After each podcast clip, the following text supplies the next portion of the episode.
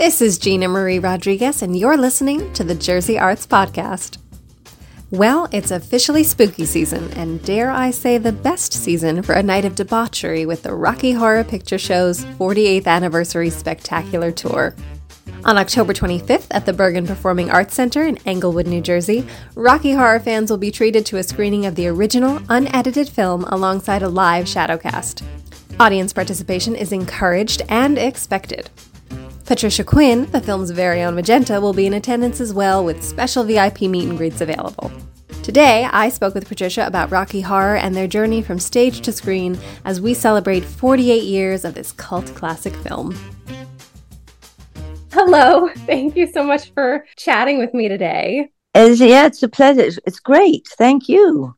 I'm really excited to speak with you. And how excited are you to come to New Jersey? Oh, I love New Jersey. I know it very well because we've done so many comic cons there. Uh, oh, wonderful. That's great. And you're going to yeah. be at the Bergen PAC. Just the other thing about New Jersey is I have some Rocky Horror followers from New Jersey who are from the beginning, the, who began the whole thing, you know? Do you? I mean, I add to the 8th Street Playhouse. Yes, Doug Dwyer and Lilis Pires, Sal Piro's sister. So they're all, you know, all New Jersey. Extraordinary. I mean, because they they are the they're the first ones. They were the number one. They like I I know the first magenta ever. The first girl who ever dressed as me. Oh, I love that. It's so amazing. She's one my now one of my best friends in the world. Yes, she's called Robin Lipner, and she lives in New York. She is a New Yorker, you know. So she and her girlfriend um, Dori Hartley, her friend, they were at art school together, and uh, then they went to Rocky Horror. Dori Hartley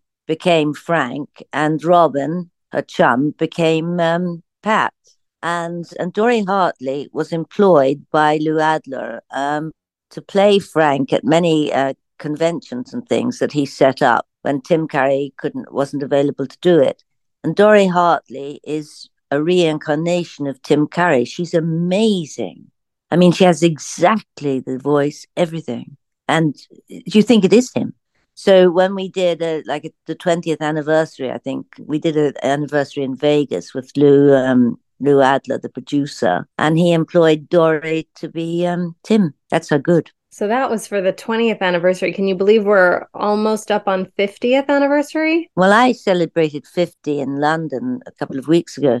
I was even on the BBC News as, you know, talking about Rocky. BBC News asked me to interview me. I couldn't believe it. So I'm in the middle of the war and bullets and whatever.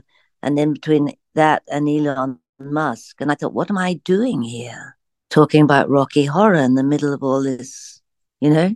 There's the actual news. And uh, he said, well, you're here to lighten our spirits, Pat. and it was uh, because it, everyone knows it's the 50th anniversary in England because the stage show began in 73. So it's 50 years there, you see. Not the film. I mean, the film's, film was made uh, two years later. I can't believe it. It's beyond me. It's astounding, if I dare say that word. Every time I say things, suddenly it's a Rocky Horror line, you know, not intentionally. The other night, it really hit me hard that I thought this is beyond, beyond, beyond belief. I'm not sure if you'd uh, come across this article or not, but there was an article in 2020 entitled The Rocky Horror Picture Show, the film that saved lives. Quote, I know a lot of people whose lives were saved by this movie, especially for those in the LGBT community. It's a place where they could be themselves and find people who were their family. I don't want to give that up. I want people to still have a place to be. And this was in regards to the lockdown. That's what he was speaking about, that he was worried that people weren't going to be able to celebrate Rocky Horror in the same way. But my question for you is how does it make you feel to know that this film has been a literal lifesaver for so many people? Well, it is extraordinary because we certainly didn't set out to be a lifesaver. We were doing sex, drugs, and rock and roll, just normal. You know, I mean, what people then got from it and uh, what happened has been beyond belief. You know, I mean, I don't think uh, we went out. I, I mean, I'm talking from the stage show when it began. You know, we weren't aware there was a message. Do you understand? Understand? I do. We weren't we weren't doing it for a message. We were doing a show, uh, which was like say, say again, you know, sex, drugs, and rock and roll. It was a rock and roll show. You know, that was it. Well, it's very convenient that it ended up having a message for so many. Well, I'd say it's more than convenient. that might have might not have been the best word. We didn't begin ever thinking there would be a message, you know, unless Richard O'Brien had that idea somewhere, but we never knew about it. Maybe it was subconscious when he was writing. Well, it was transsexuals, wasn't it? yeah. I mean, I'm yeah, sure quite. that helps a lot of people today. Yeah. Did you know or had you heard about these uh, pandemic induced virtual Rocky Horror parties? The there was a Zoomy horror quarantine show. People were still dressing up in their living rooms and reenacting the entire movie during lockdown. Good lord, really? Yep. Oh, I'd like to have joined in. What fun. I was going to ask you if you had. I'd never heard of this. No. It's important. People have been doing this for a long time. They didn't want to let it go when the lockdown happened. Yeah, but I'm a bit jealous. I was sitting there all on my own. I'm a little sorry that I told you about it then. you mentioned the stage show before, and I'm curious how much of the stage character made her way to the movie and what was crafted anew for the film. Well, camera angles were crafted anew. I mean, Magenta's a very small part, she doesn't have a lot to say. And um, there were a few extra things added at the end, some of that, you know, but um, I mean, when I, I actually accepted the role um, when I auditioned for the stage show because I'd heard they played science, the song science fiction to me and asked me if I could maybe sing along. They were auditioning me, and I heard that song, and I went out from that audition and went skipping down the King's Road, thinking that song's fantastic. I don't know why it struck such a chord with me, but I just thought, wow and I was um, really thrilled somehow. And also, and then I got home, and my agent said they want you to do it. Within half an hour, they rang and said they want you to do it. I said that's fantastic. And he said, but you haven't read the script yet. I said I don't care. I heard the song. I want to do that song. And he said, well, listen, Pat, go and get the script and check it out first. And also, he wasn't interested in me doing that because he we were getting 18 pounds a week and 10% of that wasn't going to buy him lunch. So he wasn't happy about it. And I said, What is this thing about? Do you know? And he said, I think it's something about a circus. I said, Really? And I've worked out, I've been in this circus ever since. That's an apt description. That's what he said. I think it, but he didn't know what it's about. I mean, that was, I don't know how he came up with that. You, you had mentioned that none of you knew that this story was going to be received the way it was. Did you have any idea when the adaptation was happening, when you went from stage show to film? Did you expect it to be well received or because we know no. that it was critically panned when it first came out but then it became the phenomenon that it is. And i'm wondering if you had any idea. Yeah no well the point no the point is this that it's not that it was panned when it came out. I mean two years later yes it was a sleeper. I mean i went to the first night of it in london at the Le- uh, leicester square in a little cinema there not a big cinema little and I was coming out. Little Nell and I sat together at that, and um, I personally, I'd ne- and so it's the first time I saw it, and I personally loved it, and I thought, wow, that's wonderful. And then we were coming out, and the crowd were all talking, and they're all mo- some of them saying, "Oh no," and they, they generally didn't like it particularly, and all talking about the show was so much better. Extraordinary to me because I thought it was brilliant. The film when I first saw it, I was uh, quite stunned, you know. Then um, what happened was um, Alan Ladd Jr. and Fox, who made it, uh, didn't know what to do with it. And then there was a brilliant boy at Fox who uh, suggested this should go on every campus in America and play at midnight. And then a strange crowd arrived. I love that. I actually did dress up as Magenta once years ago. really? I yeah. did that was back when I was able to stay out past midnight and not fall asleep. But it was a fun time. And I really enjoyed uh, being you. Uh, great. I don't know what it's like to do that. I've never done that, you see. I've never been a fan, that's what I'm saying, of anything, you know, and you don't dress up for many things. I mean, what do you dress up for? I'm not going along as Frank. sure, I can understand that. Been there, done that. So I, I personally have never actually been a fan. But what was extraordinary was I went to the actual Rocky Horror show on the 50th anniversary at the Peacock Theatre in London on the stage, the show. And the most extraordinary thing happened, as far as I'm concerned. It wasn't random shouting out and whatever. It was like almost as if it was scripted. They were in unison all evening, shouting the shoutbacks, you know? And it was like, it was thought, I thought, this is quite brilliant. It's almost like it's part of the play, as if it was scripted almost. It made it, that's, for me, that was the best bit. I love that. And I'm glad you were able to enjoy it that way. Oh, it was stunning for me because they asked me if I would um, be the narrator on stage. Little Nell did a bit of the narrator and some others. And, and Brian Cox, the scientist, he did a bit of the narration. But I didn't want to. I actually wanted to see the show. I didn't want to be backstage. And I thought, no, I haven't seen it forever. And if it's its 50th anniversary, I want to see it. I didn't want to go on the stage and read the narrator. You know what I mean? Oh, absolutely. I, I wanted to enjoy it. I didn't want to be sitting backstage waiting to come on and be the narrator. I'm glad. I'm with you. I would have felt the same way. I'd rather watch than than sit yeah. in the wings.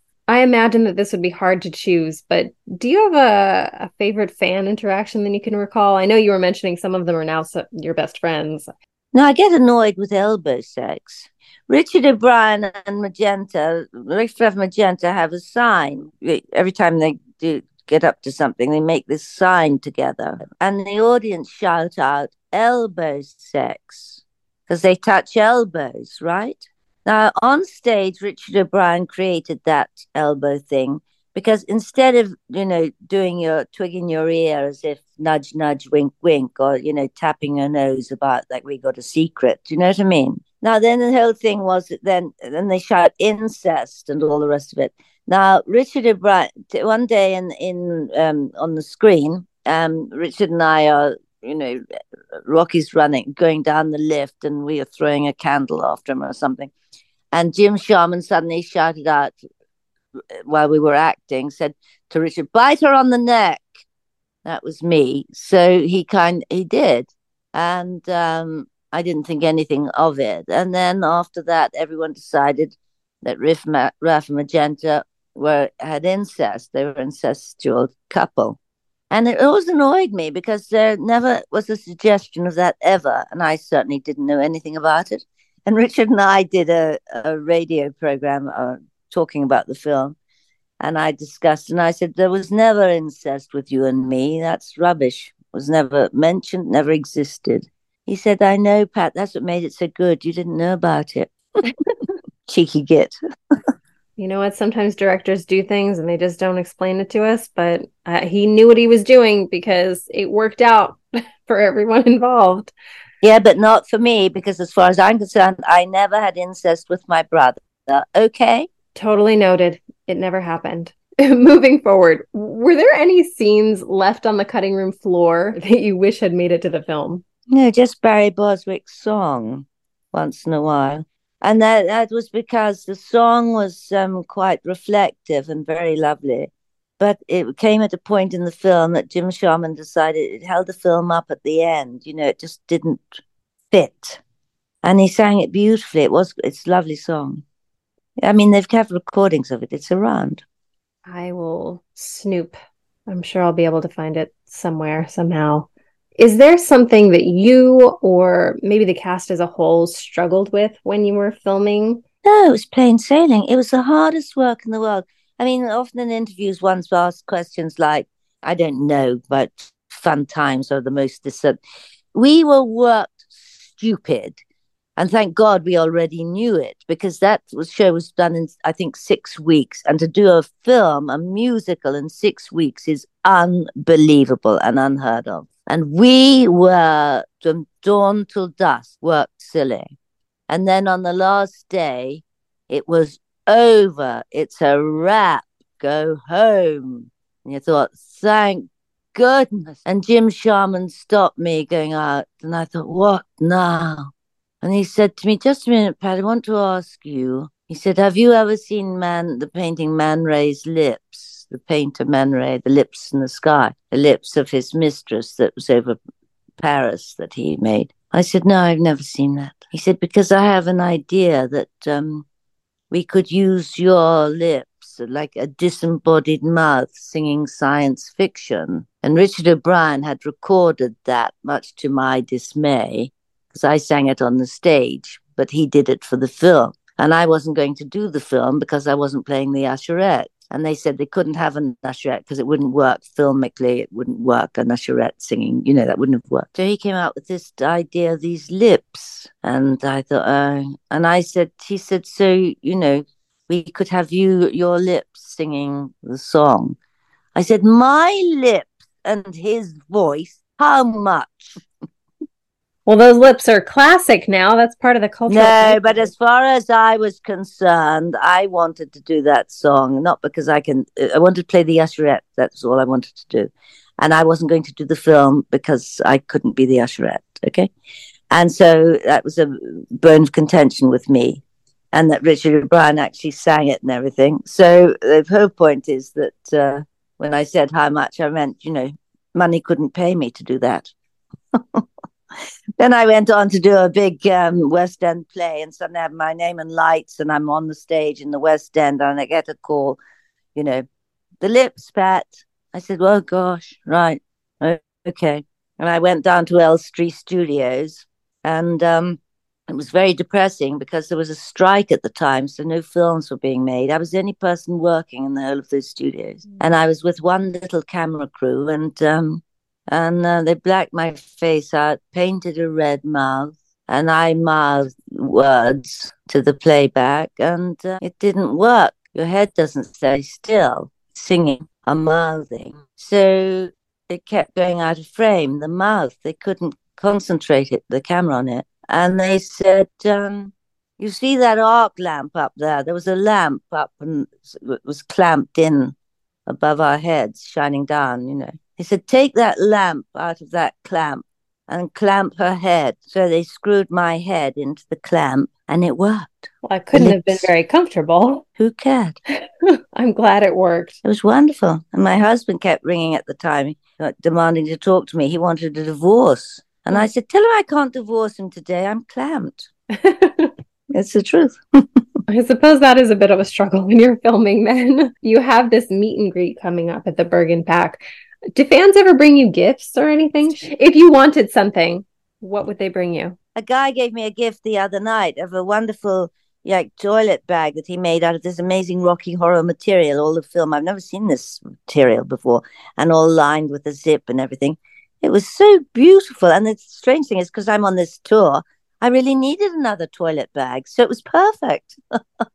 so I've got this Rocky Horror bag in my suitcase as we speak. But no, nobody's very few people have ever brought me gifts. I'm glad that you got a, a, nice new toilet bag. It sounds really fun. I did one of these in New York, in Long Island, and it was uh, really that's why I've decided to do the tour. It's going to be quite grueling, I think.